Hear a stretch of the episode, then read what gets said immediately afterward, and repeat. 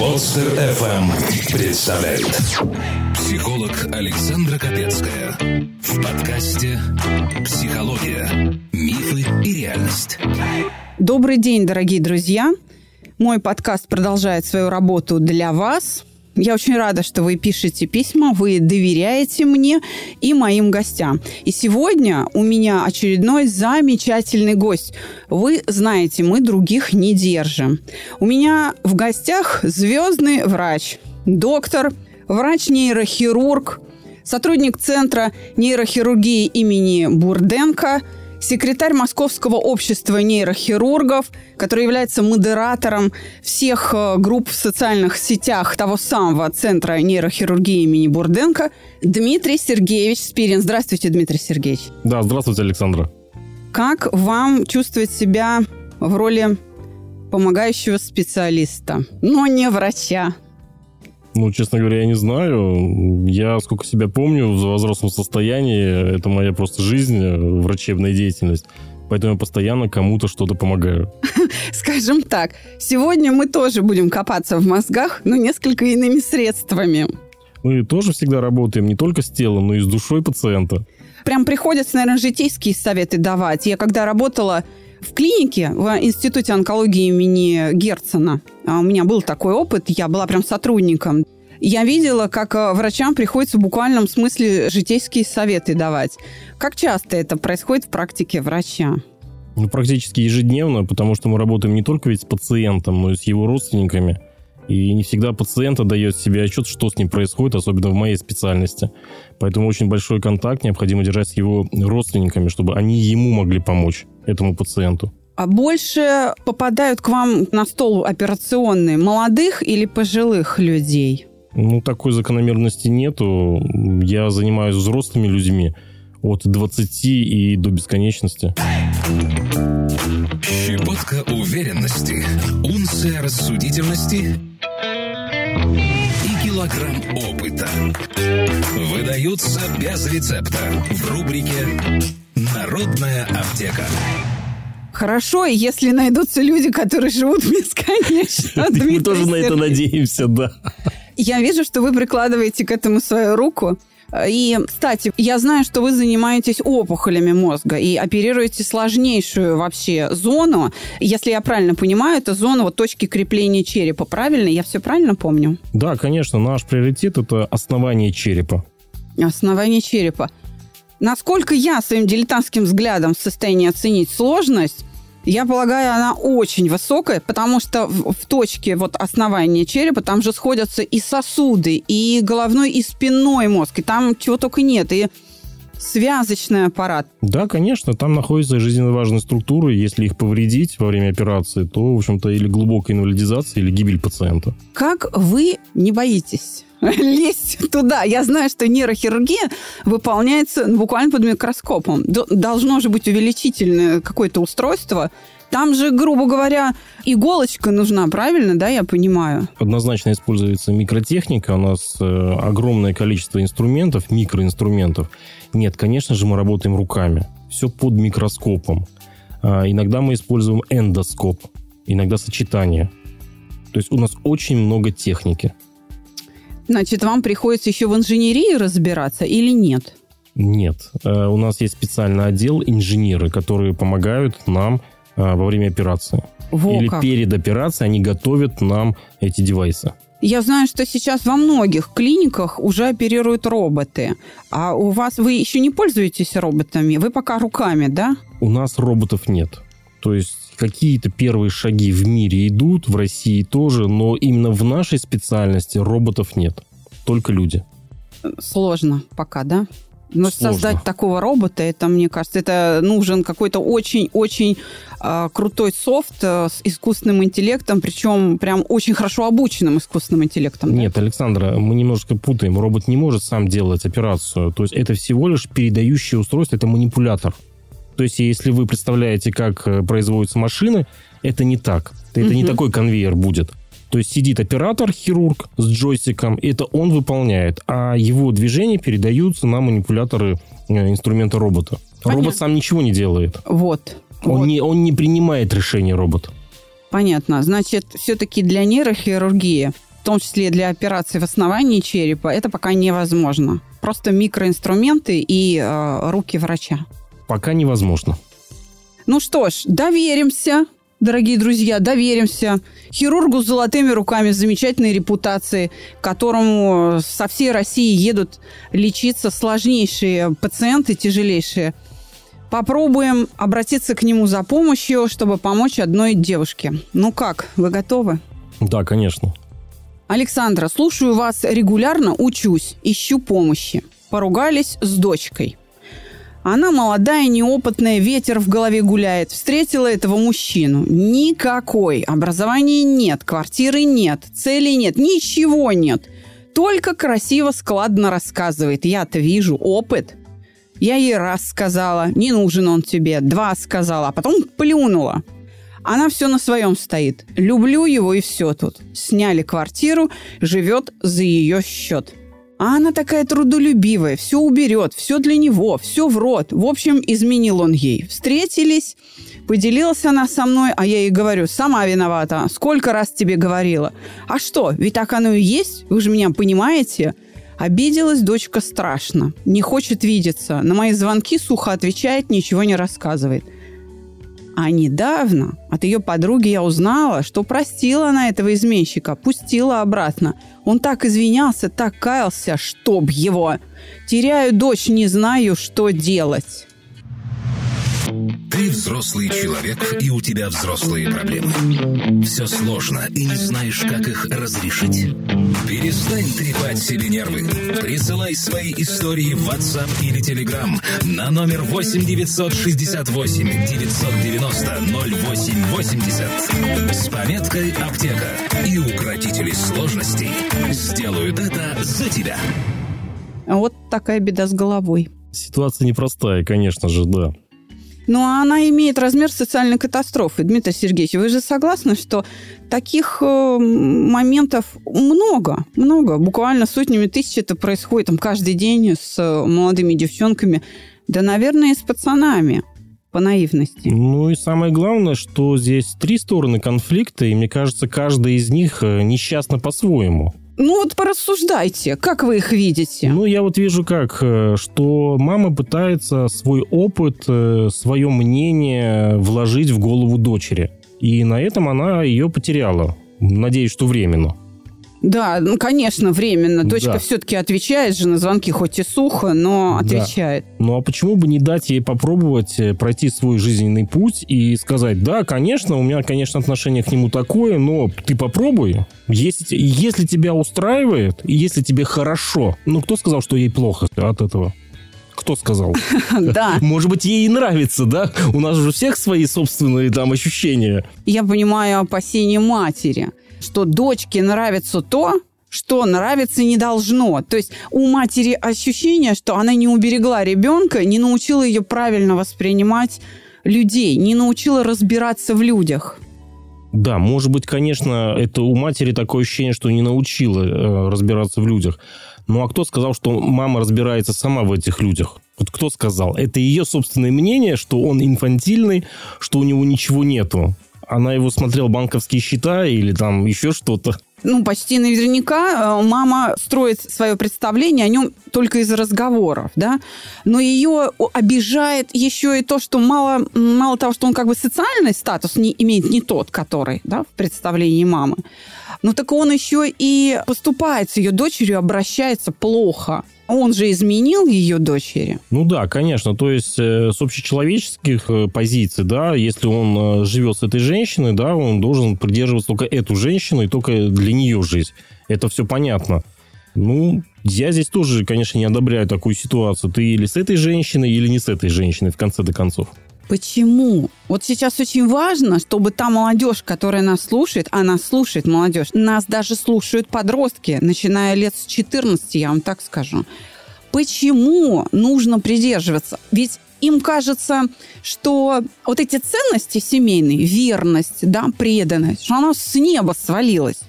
Оно как бы безосновательно. Мало ли кто там сто лет назад сказал. Вот что говорит молодежь.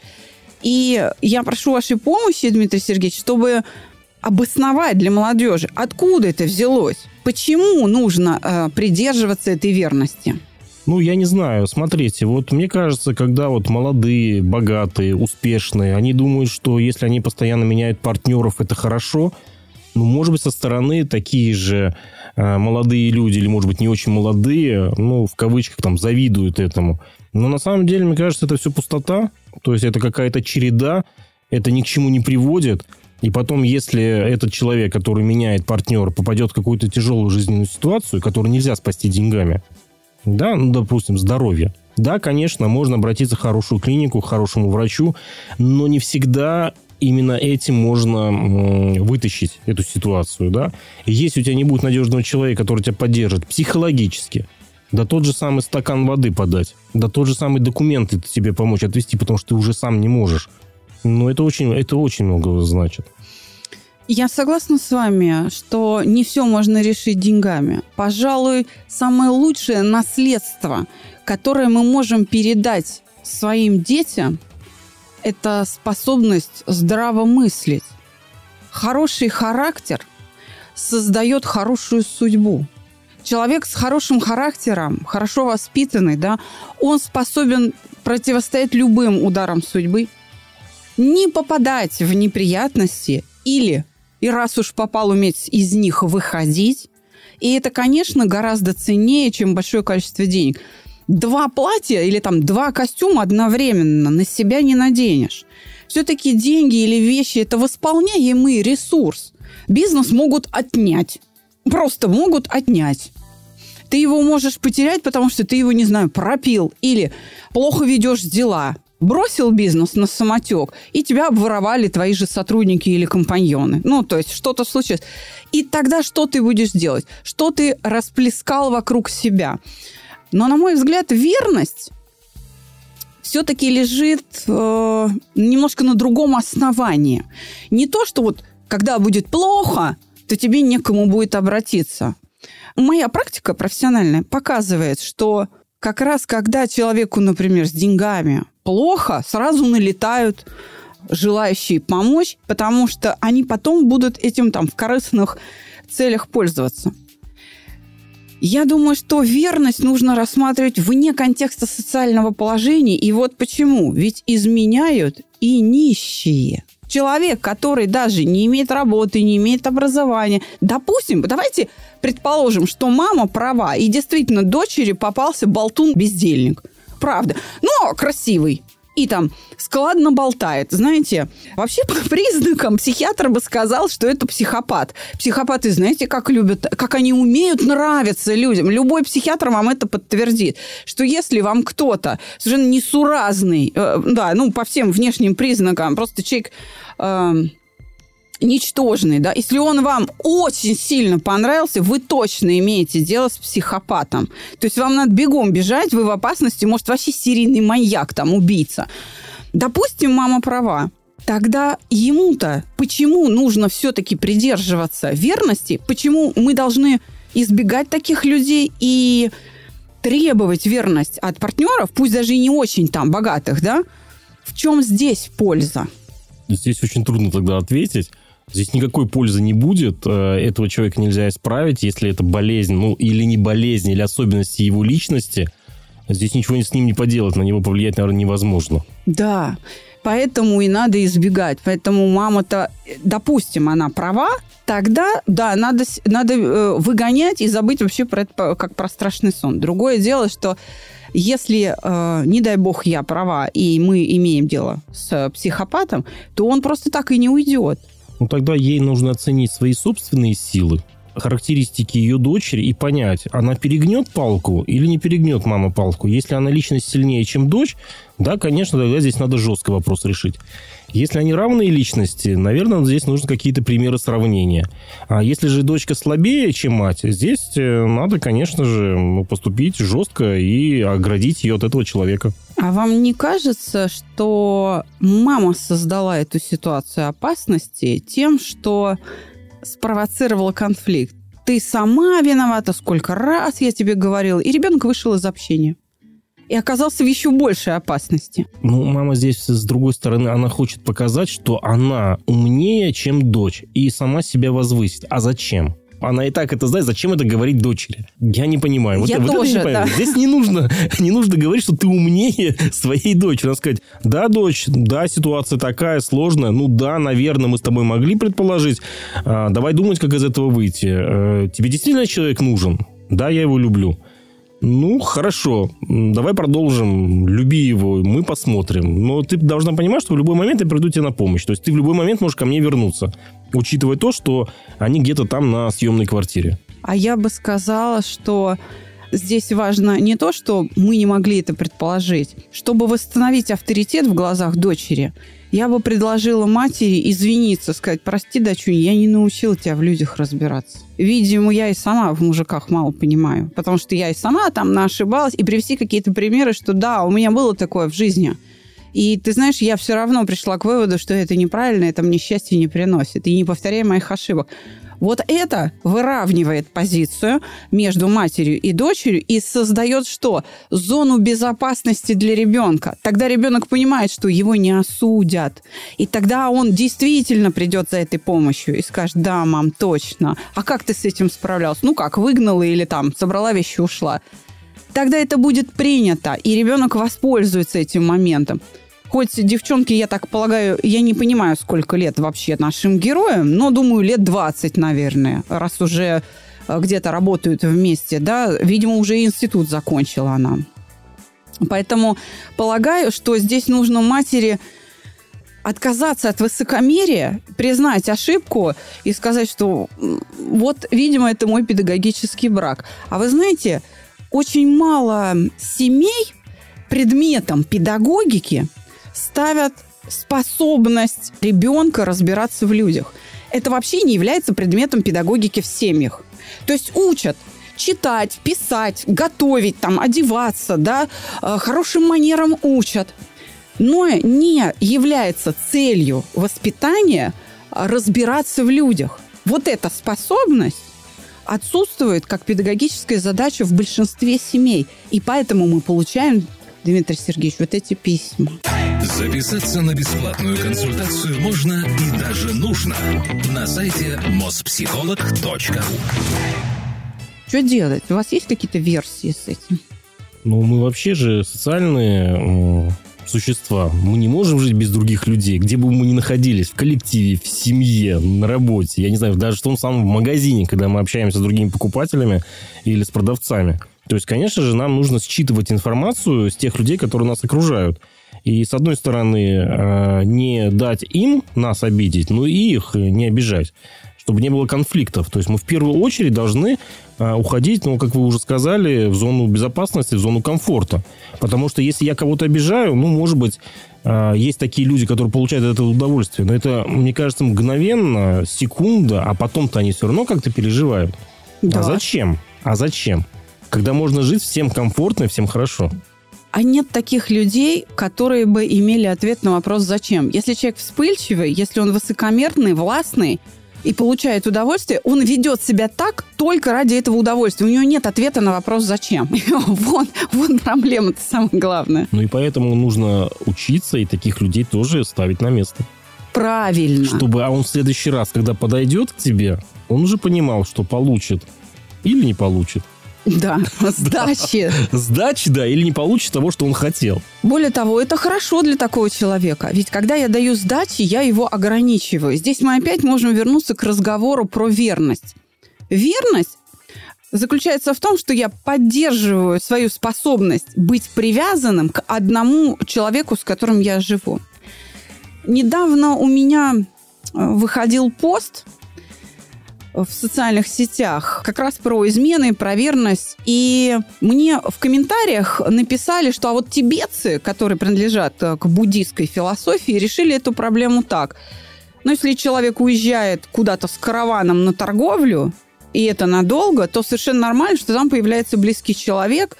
И в этом смысле у них секс – это такое чистое подношение своего тела э, в использование другому во благо, чтобы ему было хорошо. То есть на это жены там не обижались. Но в христианской культуре, в европейской, считается наоборот, что нет, одна жена, один муж. И все. И, и хватит. То есть, смотрите, ограничения гораздо уже. Если у тибетцев этих ограничений нет, то вроде как и нет и ревности. Вроде бы как хорошо, да? То у христиан эти ограничения есть. И теперь давайте сравним стадию развития цивилизации. Где тибетцы в цивилизационном масштабе и где европейцы с их христианской культурой. Иными словами, я на что хочу обратить внимание. Чем уже ограничения, чем больше давления этих ограничений на человека, тем, как говорится, быстрее начинает срабатывать народная мудрость. Голь на выдумку хитра. Когда мы находимся в условиях ограничений, мы получаем очень мощный толчок энергии к развитию. Чтобы что сделать? преодолеть эти ограничения, либо приспособиться к ним. Иными словами, люди, которые накладывают на себя это ограничение в виде одного человека, да, исследуют принципу верности и могут ее на самом деле реализовать. Не болтают они, а действительно придерживаются. Они, как личности, более развитые и находятся на более высокой ступени вот этого внутреннего развития, внутренней эволюции. Что скажете? Ну, мне трудно, опять же, сказать, э, что можно по этому поводу подумать. Опять же, э, что вы имеете в виду более высокий уровень развития? Вы имеете в виду это наши психологические свойства, да, наши да, ментальные да, свойства? Да, именно о них я и говорю, о внутренних процессах. Я могу добровольно поддерживать эту добродетель. Смотрите, тогда ко мне окружение, которое это видит, оно будет по-другому ко мне относиться. Ведь когда я часто меняю партнеров или там пренебрегаю ими, я как выгляжу в глазах других? Моя жизнь и их жизнь для меня – это проходной двор. Смотрите, я не имею привязанностей, а это значит, вопрос доверия ко мне весьма большой. Можно ли на меня положиться?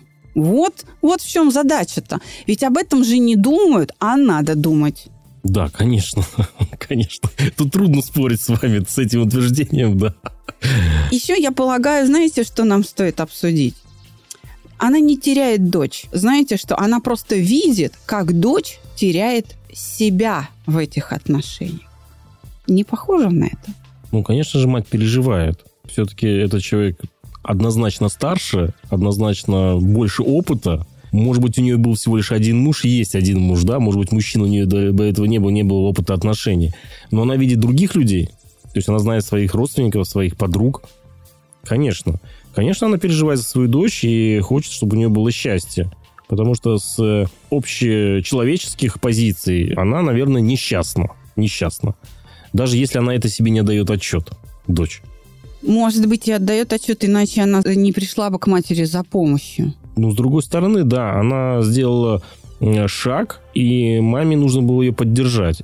Сейчас ей нужно вернуться и поддержать. Да, у меня еще такая мысль есть, Александра. А, может быть, э, у дочери есть такое чувство, что ей немного стыдно из-за того, что она сделала неверный выбор, и вот сейчас она пытается вернуть этого человека, этого мужчину, цепляется за него, чтобы, опять же, матери ли доказать, себе ли доказать, что все-таки ее выбор первоначально был правильный. О, это глубокая мысль. Это, это так, да, пожалуй. Я так не думала, но... А давайте оставим на обсуждение наших слушателей этот вариант. И, пожалуй, нам в комментариях к подкасту подтвердят или опровергнут вашу идею, что да, девушке стыдно. Да, и, возможно, ей стыдно за принятое решение. Она действительно, удерживая этого пацана, пытается как-то выровнять вот хотя бы внешнюю картинку. В этом случае Ей просто нужно преодолеть этот стыд и вернуться к тому чувству, которое называется чувство собственного достоинства. С вами был подкаст «Психология, мифы и реальность», рубрика «Народная аптека», а у меня в гостях замечательный звездный доктор, нейрохирург Всероссийского центра нейрохирургии имени Бурденко, секретарь Московского общества нейрохирургов Дмитрий Сергеевич Спирин. Да, спасибо вам большое, было очень приятно было с вами пообщаться. Зовите еще, всегда рады к вам прийти. Ловлю на слове. Спасибо.